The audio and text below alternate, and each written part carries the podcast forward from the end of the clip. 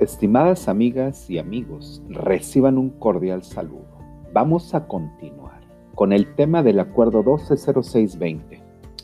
Fíjense que una directora dueña de una escuela me preguntó que si, que si estaba en contra de la educación, que si estoy en contra de que se les exija a los alumnos y de que se les enseñe a que se esfuercen. Bueno, pues mi respuesta fue que obviamente no estoy en contra de la educación. Como les dije, yo estudié primero psicología, pero aún estando estudiando psicología me hice voluntario de una organización que se dedicaba a la prevención de adicciones.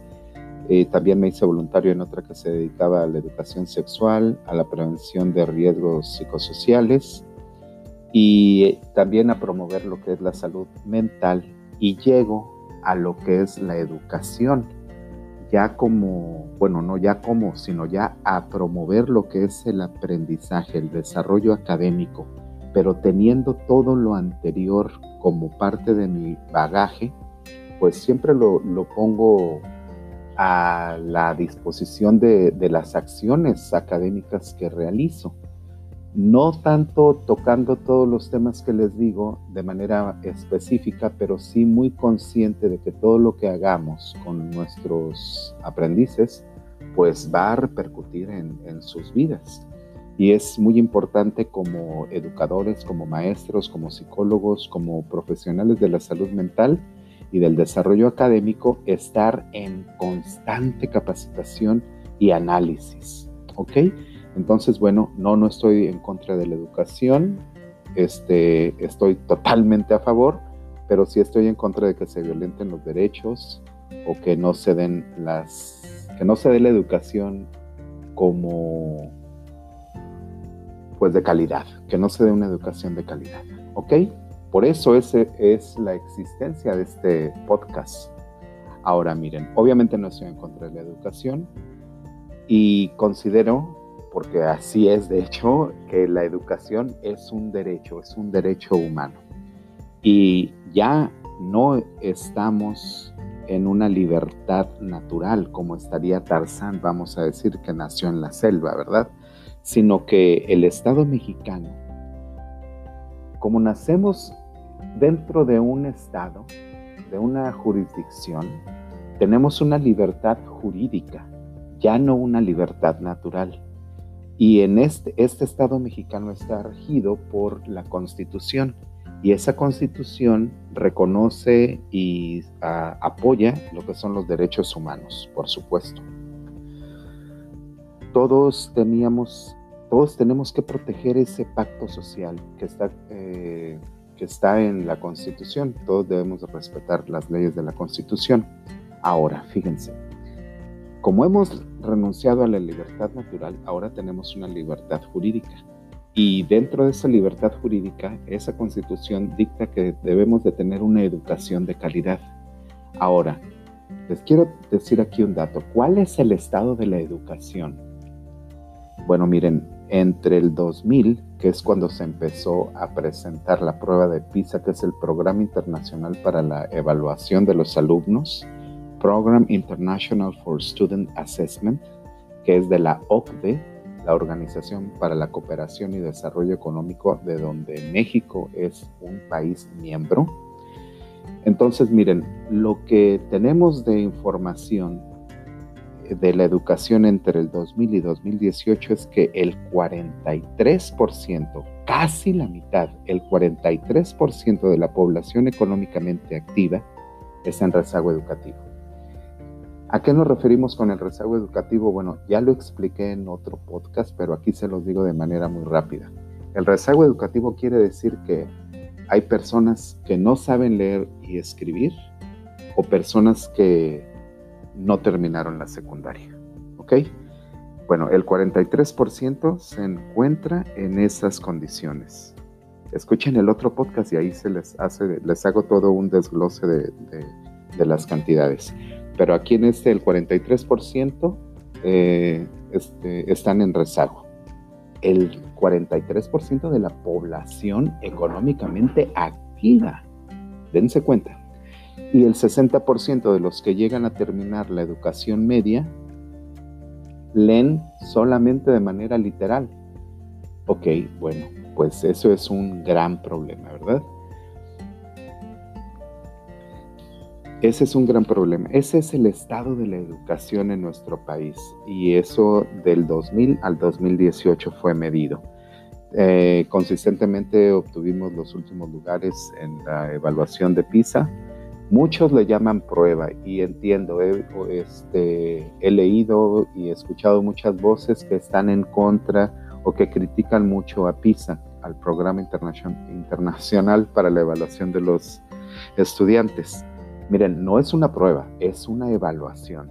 Oye, pero es que la aplican en todos los países, sí, miren, es un esfuerzo gigantesco y debemos de reconocer, tal vez tenga sus limitaciones, pero de que tiene ventajas, tiene ventajas y nos da información.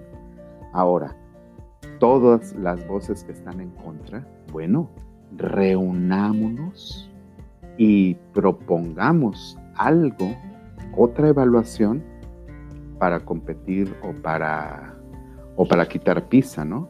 Pero pues de que es el instrumento de medición internacional con el que contamos actualmente, pues ese es.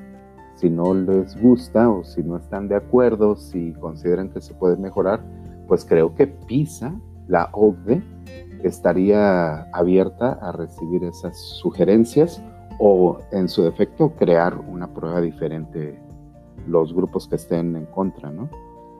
O que no, la, no la reconozcan o que crean que se puede mejorar, o sea, pero ahorita esa es la que tenemos, esa es la medición que tenemos, Program International for Student Assessment. No es una prueba, no es un test, es una evaluación. Ahora, miren, muchos he escuchado que dicen que, es memorística, que, que, que pondera lo que es la memoria. No, no pondera lo que es la memoria, al contrario, pondera, valora lo que es la aplicación del conocimiento. Con esto quiero decir que, y de hecho lo han, eh, lo han comunicado de manera explícita, el pensamiento crítico es lo fundamental para poder tener un conocimiento y poderlo aplicar. Ese es el punto neural en el que necesitamos trabajar ampliamente en el pensamiento crítico. Yo este tema lo vengo manejando ya desde hace muchos años acerca del pensamiento crítico y le agrego, o sea, el pensamiento crítico y proactividad, o sea, tener una proactividad. Pensemos en lo que les decía hace un momento. Si muchas voces están en contra de la prueba de la evaluación de PISA. Bueno, critícala, conócela, critícala, pero propone algo. ¿Capish? Bueno, fíjense, eh, ese, ese, ese rezago educativo con, el que, tenemos, pues ha, ha, minado lo que es el avance como país, en la, la sociedad, en la economía. A eso repercute en múltiples esferas. Ahora, recuperemos, llegamos a este punto que estoy ahorita dialogando con ustedes porque la situación educativa del país entre el 2000 y el 2018. Ahora, bueno, nada más como un dato aparte o extra, es que la evaluación de PISA es de cada tres años. Ok, regresando a la propuesta o al acuerdo, el acuerdo que nos hace hacer este podcast ahorita, el acuerdo 1206. Fíjense, ese acuerdo, ¿qué dice en síntesis? Bueno, que la evaluación o la calificación que el alumno obtuvo en el primer periodo y en el segundo periodo deben de sumarse y dividirse entre dos para tener la calificación del tercer periodo. Ok, si el alumno tenía un 8 y luego un 8, debe de tener 8 en el tercero. Pero eso es si no hizo nada. Si además durante el tercer periodo que ya estábamos en el confinamiento, en la cuarentena, que todos estábamos en casa, y algunas escuelas hicieron el gran esfuerzo de utilizar el Classroom, de utilizar un LMS, un Learning Management System, una plataforma digital, y les dieron clases a sus alumnos y los alumnos hicieron los trabajos. Ah, ahí está el punto. Ya los alumnos hicieron trabajos para ese tercer periodo. Ah, bueno, a ese ocho que ya tenían, debe de agregarse los puntos de los trabajos que hicieron durante el tercer periodo. Oye, pero es que le encargué 10 tareas y nada más me hizo 5. Bueno, tómale en cuenta esas 5 y súmale. No, pero le voy a restar las 5 que no hizo. No, es para beneficio del alumno, entonces súmaselas. Oye, o sea que quieres que le regale calificaciones. No es un regalo de calificaciones. Recordemos, es un ajuste ante el confinamiento. Esto que estamos viviendo es un hito es un punto que va a quedar en la historia. Así como hablamos acerca de la peste bubónica, este, así como hablamos de otras grandes eh, padecimientos que hemos tenido como humanidad en la historia, así va a quedar este. Y este parece que es uno de los más grandes. Y todavía lo estamos padeciendo, todavía no concluye. Entonces, este acuerdo este acuerdo 12, 120620 es un ajuste ante las condiciones que estamos viviendo, ante el confinamiento. Vean cómo para muchas personas es muy difícil estar en sus casas, es muy difícil estar en sus casas conviviendo y se han presentado muchas problemáticas que las vamos a analizar en otro podcast. Pero vean cómo esa, ese confinamiento para muchas personas es difícil y además hay un gran desequilibrio económico. Hay un gran desequilibrio económico y además está lo que ha disparado todo esto, que es el riesgo biológico. Entonces, ante esto y muchas otras cosas más que disrumpen la vida social, la vida en familia, la vida intrapsíquica, ante esto, ante todo esto, se, se tiene este acuerdo para hacer un ajuste. ¿Ok? Ahora, fíjense cómo no es un regalo de calificaciones. Les digo, es un ajuste ante el desequilibrio que se tiene a nivel internacional. Además, no es nada más ponles calificación aprobatoria y ya. No, no, no, no, no lo podemos ver así. Esto está ponderando los derechos de la niñez. Fíjense, no es pasarlo sin saber, porque esto está concatenado a otra acción. La siguiente acción es que durante el siguiente grado escolar, durante el siguiente ciclo escolar, durante el siguiente grado, las y los alumnos tendrán un lapso de tres semanas para que sus maestras y sus maestros los nivelen en algún desajuste, en alguna, en las áreas en que necesiten tener un conocimiento para llegar al nivel que estarán cursando en el próximo ciclo. Vamos a decir que es una nivelación, para decirlo en una sola palabra. Van a tener un lapso para nivelar esos conocimientos, la información, las habilidades y las actitudes. Van a tener tres semanas. Podría alguien decir, oye, no, pero tres semanas no es suficiente ok, tres semanas tal vez no sea suficiente para algunos casos, bueno, esas tres semanas se pueden prolongar. Pero ¿qué necesitamos además? O sea, fíjense cómo esta situación nos pone en un punto que tenemos que analizar un poco más y concluir y actuar. Necesitamos mayor capacitación para nuestras maestras y nuestros maestros, tanto las escuelas públicas y especialmente las escuelas privadas mayor capacitación. Yo siempre he optado porque si tú como padre o madre de familia tienes a tu hijo en una escuela, sea pública o sea privada, necesitas conocer el currículum de la maestra o del maestro que le está dando clases a tu hija o a tu hijo. ¿Por qué? Pues, ¿por qué? Pues porque uno como padre, como madre, pues requiere saber quién está enseñándole, quién está coadyuvando en la educación de tu hijo. Eso no se hace. Debe de hacerse.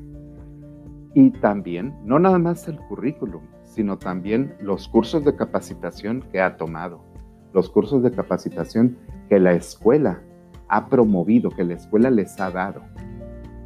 Eso, estas pequeñas acciones que podrían parecer insignificantes, llegan a tener una gran repercusión y eso va a reflejarse en el aprendizaje, en la educación, en la información, en las habilidades y las actitudes que nuestros hijos logren construir en los ambientes escolares.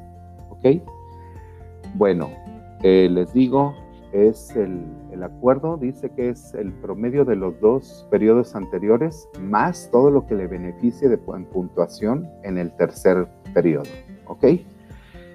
Si no les respetan esto, ya les dije, 833-147-0357, manden nada más la palabra acuerdo y les mando la información que requieran este, sobre el acuerdo o podemos este, comunicarnos ahí por el WhatsApp y yo les doy la asesoría, este, claro que sí, y eso es gratuito, o sea, eso es, soy un promotor, advocacy sobre los derechos, los derechos humanos el derecho a la educación. Entonces eso lo hacemos amateur, ¿ok?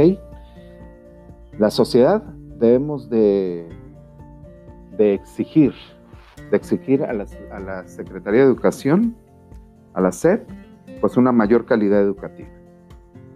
Creo que este acuerdo es una, es, es una buena estrategia.